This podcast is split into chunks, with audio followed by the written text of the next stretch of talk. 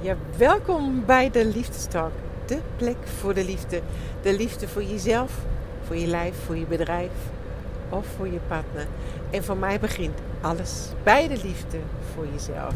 Hallo lieve schat, superleuk dat je uh, deze podcast beluistert. Deze Liefdestalk. Want uh, ik heb al zo lang niks meer van mij laten horen um, op mijn podcastkanaal. En het is echt, echt schandalig maar uh, ja, het is toch een beetje wintertijd. Zo voelt het een beetje terugtrekken. Bezinning. Um, ja, intunen eigenlijk. Wat wil je echt? En um, ja, misschien ook uh, oogsten wat je gezaaid hebt. En uh, ja, maar gewoon in de ruststand zijn. Dat is eigenlijk dit wat kenmerkend is voor mijn afgelopen weken, zelfs maanden. Want ik heb het gezien dat ik eh, in november voor het laatst een podcast heb opgenomen.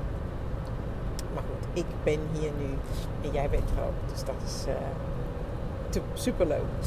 Um, waar ben ik nu? Ik ben op dit moment zit ik op een snelweg op weg van Gellingen bij Stuttgart ligt dat. Daar wonen mijn ouders op weg naar Nederland weer terug. In een auto wat helemaal vol bepakt is, maar zonder kinderen, zonder man. Gewoon um, in mijn eentje, want ik was uh, de afgelopen dagen samen met mijn dochter Tessa een paar dagen in uh, Stuttgart bij mijn ouders dus op visite. En mijn dochter is gisteren naar Oostenrijk vertrokken voor twee weken uh, om daar skiles te geven. Zo leuk, zo leuk. Um, en ik rij nu weer uh, alleen naar huis. Naar uh, Nederland. Om daar morgen weer gewoon frisse fruitig in mijn praktijk in Oostwold uh, shiatsu-behandelingen te mogen geven. Dus, maar ik heb weer ontzettend genoten van de dagen hier bij mijn ouders. En dat is denk ik ook de reden waarom ik zo ah, ja, minder. om, de reden omdat ik minder ook op Clubhouse zit, op Instagram met mijn liefdestok ben en ook podcasts opnemen, is op dit moment dat ik ook heel veel tijd uh, besteed bij mijn ouders. En ze zijn hartstikke fit. Mijn ouders zijn 81 en 85. Mijn vader wordt uh, in maart 85. En mijn moeder is uh, 81. En die ja, zijn fit, zijn gewoon actief. Natuurlijk hebben ze allemaal kwaaltjes ook. Maar ja, als je ze ziet en als je uh, naar hun kijkt, dan denk je, jee, maar als ik uh, um, een beetje van hun zou hebben als ik zo oud ben, ja, echt, dan teken ik ervoor. Het is echt uh, prachtig om te zien hoeveel dingen ze nog kunnen. wat ze allemaal, waar ze allemaal nog actief zijn. Mijn moeder dan bij het dansen en het um, gymnastiek, daar weer walking en van alles doet ze. En ja, hoe, hoe fantastisch is dat als je 81 bent. Maar wie mijn podcast uh, volgt, die weet dat ik uh, jarenlang, nou eigenlijk mijn hele leven, een um, ja, soort liefde-haatverhouding had met mijn ouders. Eigenlijk ben ik alleen maar liefdevol opgevoed. En natuurlijk, mijn ouders hebben ook kritiek op mij gehad, op mijn leefstijl, op mijn leven op uh, het verhuizen, op de keuze voor de partner, maar op de keuze die ik uh, ja, persoonlijk deed. Ook, en ook qua opzichte van werk. Ehm, dat ik een fantastische baan had bij de bank die ik zomaar heb opgegeven. Of een fantastische positie in de politiek, ja, die ik zomaar heb opgegeven. Ja, maar allemaal mijn keuzes. En daar ben ik, ik ben super blij met mijn keuzes. Maar mijn ouders waren daar niet altijd zo blij. Maar dat lieten ze me ook merken. Maar daar ga ik het ook niet meer over, uh, lang over hebben. Want natuurlijk is dat ook de bezorgdheid van ouders. En dat zie ik nu ook bij mijn eigen kinderen. Dat je soms bezorgd bent, overbezorgd bent, bang bent dat ze de verkeerde keuze maken. En niet het vertrouwen hebt dat het precies goed is. En sinds ik bij mijn kinderen ook steeds het gevoel heb van... Oké, dat is hun weg. En ook stoten ze hun hoofd. Ook maken ze keuzes die ik niet zou doen het is hun keuze, hun leven. En dat is hun pad.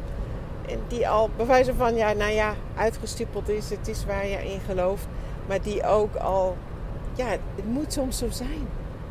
En je hebt obstakels, uitdagingen nodig om te groeien. Dat is tenminste mijn mening. En, uh, maar goed, mijn ouders hadden dus, uh, wat, zo voelde ik dat, ontzettend veel kritiek. Ze konden zich niet bij neerleggen bij de keuzes die ik maakte. Maar inmiddels, sinds 1, 2 jaar, vorig jaar was dat echt heel cruciaal. was voor mij echt het punt. Een jaar geleden, toen ik hier bij mijn ouders was in maart, heb ik het in de liefdestok op Clubhouse echt gezegd: Oké, ik stop met mijn oud verhaal. Met het verhaal dat mijn ouders niet mij genoeg begrepen en, en dat ik dit niet kreeg wat ik eigenlijk nodig had. Nee, ik heb heel veel gekregen. Ik heb precies dat gekregen wat ik nodig had. Dat maakt dat ik die vrouw, de vrouw ben die ik nu ben. Ik heb precies het juiste gekregen, want dit was de juiste uitdaging om de liefde in mezelf te vinden. Ja, in mijn ouders hebben mij ontzettend liefdevol opgevoed. Ik heb alles gekregen wat ik wilde. Nou ja, behalve niet de spijkerbroek met een witte streepje aan de zijkant. Waar ik nog steeds zo'n zeur. Uh, omdat ik zo'n nep spijkerbroek kreeg, maar niet origineel uh, Levi's uh, broek. Maar goed, hè? ze klagen op hoog niveau. Maar ik kreeg, um, ik mocht niet op balletles. Nee, mocht ik niet. Maar ik kreeg zoveel meer. En dat besef ik mij nu. En daar ben ik ontzettend dankbaar. En dat zie ik nu, dat voel ik. En ik heb echt, ben ik gestopt met mijn oud verhaal. En ik zie alleen maar nog wat ik wel heb. En ik vertel mij een nieuw verhaal. En dat nieuwe verhaal ben ik vorig jaar dus in maart begonnen mij te vertellen. En echt, dit werkt echt vruchten Ik, ik ben sinds november elke maand bij mijn ouders. Ik ben in november met Don geweest hier ben in december nog, ik dacht, nou net voor kerst nog, want kerst vieren we meestal apart, omdat mijn ouders het zo heerlijk vinden hier in het zuiden kerst te vieren. Het is toch anders dan in Nederland. En ik vind het ook fijn om bij mij in mijn eigen ehm, huisje, samen met de kinderen, samen met Don, uh, kerst te vieren. Dus maar voor kerst zijn we geweest op de kerstmarkt uh, met mijn ouders en met mijn vader onderweg. Het was gewoon zo mooi. Nou, in januari ben ik geweest met mijn jongste dochter, met Annika. Toen was ik hier een paar dagen. Het was ook heerlijk quality time, één op één met mijn dochter en bij mijn ouders. En nu was ik dus met mijn oudste, met Tessa, een paar dagen. En ja, echt, ik, het is zo anders. Natuurlijk, mijn moeder drukt op dezelfde knopjes die ze altijd heeft gedrukt. Was ik nu merk, ik rijd nu net weg. En vroeger was het altijd ruzie voordat ik wegging. Omdat mijn moeder liefdevol, dat is haar liefde, wilde uh, kenbaar maken door mij alles te geven. De koelkast uit te ruimen. Kind, neem dit nog mee, dat nog mee. En echt en overal nog een zakje eromheen. Nou, dat is bij ons een, een, een running gag. Het is altijd een zakje, tasje. Moet overal moet nog een tasje eromheen en nog een zakje. Want het kan, uh, ja, dat, dat is zo. En ik werd daar vroeger boos. En mijn moeder wilde steeds nog meer liefde tonen door mij de hele koelkast uh, mee te geven. En, mijn auto was vaak al vol. De kinderen zaten ook al in. Dus ik heb een kleine Seat Mii. Ja, daar past echt niet zoveel in. En we hebben altijd veel te veel kleding mee. Ach, en dan mijn moeder nog. En ik werd er toch maar altijd boos. Dus ik ging altijd met uiteindelijk haast een beetje ruzie weg, vluchten. En mijn moeder maar liefdevol allemaal alles uh, nog mij willen geven. En als ik nu zie hoe mooi dat is. Mijn moeder zegt, kijk toch in de koelkast. Ik denk van, en zij geeft me nog dingen mee. En nog een tasje. En dan moet ik gewoon lachen. En doe ik een grote glimlach, zet ik op. En ik denk, graag mam, wat lief. Jij laat jouw liefde zo zien. En ik pak het in. En het gaat nog wel in de, in de auto. En we vinden er nog een plekje voor. En dan is het toch zo anders te vertrekken. En het zit allemaal in mij. Echt. En, en misschien is dat ook iets als je dat nu hoort, dat je dit precies moet horen. En ik denk, het maakt niet uit of het een relatie is met je ouders of met jouw kinderen. Misschien met jouw partner, op je werk en met jezelf. Vooral met jezelf. Wat voor verhaal vertel jij steeds waar je niet goed genoeg bent, waar je denkt, nou die anderen zien dat niet. En zie je het zelf überhaupt, hoe fantastisch jij bent, hoe goed genoeg jij bent. En dat je steeds maar hetzelfde, maar ik kan dat niet, maar ik doe, maar En dat je nu een keer stopt en zegt: Ik kan het wel. Ik heb het misschien nog niet, is het maar eerder niet gelukt. Maakt niet uit. Nu. Dat je gewoon ziet wat je überhaupt ook allemaal hebt gedaan. Wat jou is wel gelukt uh, in, in jouw hele leven. Maar goed, ik heb het echt, nou, ook bij mezelf, dat ik uh, met andere ogen naar mezelf kijk. Als ik nu zie dat ik, um, ja, ik stond vanochtend op de weegschaal bij mijn ouders, nou, zwaarder ben dan um, afgelopen vijf, zes jaar. Dan schrik ik aan de ene kant en aan de andere kant denk ik, oké, um, ja, wat wil jij eraan doen? In plaats van continu mij af te geven en denk van, ah, je doet het niet goed. En nee, wat? Als ik iets wil, dan mag ik mij een ander verhaal vertellen. En dan mag ik gewoon die dingen anders aanpakken. Mag ik keuzes maken. Dan mag ik uh, beter voor mijn lijf zorgen. Andere voedingskeuzes maken. Bij mij is het, zit het echt in het bewegen. Meer bewegen. Want het is helaas zo ben midden in de overgang. En waarschijnlijk zit ik midden. Um, heb ik de menopauze al gehad. Ik ben al maanden uh, niet meer ongesteld, maar nog niet een jaar. Dus je kan pas een jaar als je niet meer ongesteld bent zeggen van... Oké, dat was de dag dat de menopauze uh, was. En ja, ik denk dat zit aan te komen. Dus dat betekent ook dat mijn hormoonhuishouding nu echt uh, op zijn kop ligt dat uh, mijn vetverbranding anders functioneert, achteruit gaat, mijn stofwisseling. Al dit soort dingen, ja, mijn hormonale toestanden hebben echt invloed ook daarop. Ja, welke keuzes ga ik nu doen? Dus als ik hetzelfde aantal calorieën erin stop, ja, dan, en niet beweeg, ja, dan kan dat zo zijn dat dat de reden is waarom daar steeds weer een gram of twee of drie of duizend erbij komen. Dus dat. Maar goed. Um, maar ook daar mag ik mijn ander verhaal vertellen. Ook daar mag ik positief naar mezelf kijken. En kijken van wat ik al afgelopen jaren nu heb gedaan. Ook de afgelopen vijf, zes jaar. Wat mij allemaal is gelukt. Wat ik allemaal heb gedaan. Wat ik allemaal omgezet heb, gedaan heb. En mag dan dit stukje nu weer uh, waarschijnlijk meer aandacht krijgen, maar wel met een positieve kijk daarna en niet met een zweep uh, eroverheen en zeggen van uh, wat ik allemaal niet uh, goed gedaan heb. Ook daar echt een ander, een positief verhaal. En bij mijn ouders voel ik dat heel sterk. En ja, dat maakt het, doordat ik ook met mijn ouders naar mijn ouders anders kijk, ook met de, de, de relatie met mijn kinderen, zo intens beleven, zo mooi um, zich ontwikkelt waar ik uh, voorheen wel de moeder was die ook wel heel erg gefocust was altijd op haarzelf, op haar eigen verhaal, op, um, ja, op haar praktijk en het moest succesvol.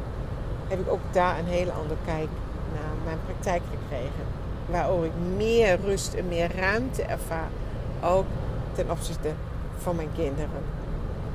En ik het ook geniet de tijd die ik met hun nu nog heb, waar ik misschien intensiever heb. Weet je, ook later als ze uit huis zijn, zal ik uh, tijd en aandacht aan hun schenken. En is het misschien via FaceTime of uh, in, de, in de uren die je echt uh, bij elkaar bent. Maar ook daar, ja, het, zo anders, zo veel positiever ontwikkelt zich dat. Dat vind ik echt ontzettend mooi. Dus dat is eigenlijk dit wat de afgelopen tijd bij mij is gebeurd. Als ik even kijk van wat is sinds november gebeurd, ja, dan is dat de liefde voor mijn ouders. De aandacht die ik daar op dit moment heb, is um, ja, kenmerkend voor deze tijd. En dat doet zo goed. Mijn vader zei laatst in een telefoongesprek dat wat er op dit moment gebeurt, en het is zo mooi dat hij dat benoemde, is heling voor jouw moeder. En ja, hoe mooi is dat? Mijn moeder die ook al 20 jaar, 30 jaar uh, aan het vechten is eigenlijk. En, en, niet blij is met de situatie dat ik zo ver weg woon van hun. Dat ze hun kleinkinderen niet zagen opgroeien hè, dichtbij. Dat ze niet op hun kon passen. Dat ze bewijzen van niks voor mij kon doen. Niet voor mij echt kon zorgen. Zo voelde zij dat. En zij blijft dat verhaal zich vertellen. Dat is ook, dat is ook oké. Daar ga ik niks aan veranderen. Daar kan ik ook niks aan veranderen. Dat is haar verhaal. Maar ik merk dat zij ook zo blij word van de positieve sfeer die er nu is. En de aandacht en de tijd die ik ook met haar doorbreng. Het is echt, uh, ja. Dus dat is heling voor, voor mijn ouders, maar ook heling voor mezelf. En over twee weken ben ik alweer hier. Dan rijd ik weer de andere kant op. over twee weken rijd ik met Tom naar mijn ouders. Ja, het is echt bizar. Maar mijn vader is uh, jarig in uh, begin maart. En dan uh, zijn we hier weer. Dan nodig ik mijn ouders uit samen met Don. Geven we een groot cadeau aan mijn ouders. En dat is vooral denk ik tijd. We nemen hun mee drie dagen naar een mooi hotel. Om echt uh, met hun te zijn. Ja, voor mijn vader gisteren zei hij ook alweer van... Ach kind, dat kan ik toch niet aannemen. Dat is veel te duur. Um, en ik zeg, papa, doe dat alsjeblieft. Het enige wat je moet doen is gewoon genieten van de dagen die we samen zijn. En dat ik dat nu mij kan permitteren, dat ik mij dat permitteer, dat ik, mij, dat ik daar geld voor uh, opzij zet om juist dit met mijn ouders te doen. Ja, dat maakt mij trots. En uh, ja, dat uh, maakt me blij. En dat ik dat samen met Don kan doen. Mijn steun en toeverlaat die mij daar ook op dat gebied zo steunt. En elke keer weer positief naar mijn ouders kijkt en zegt van kijk wat ze doen.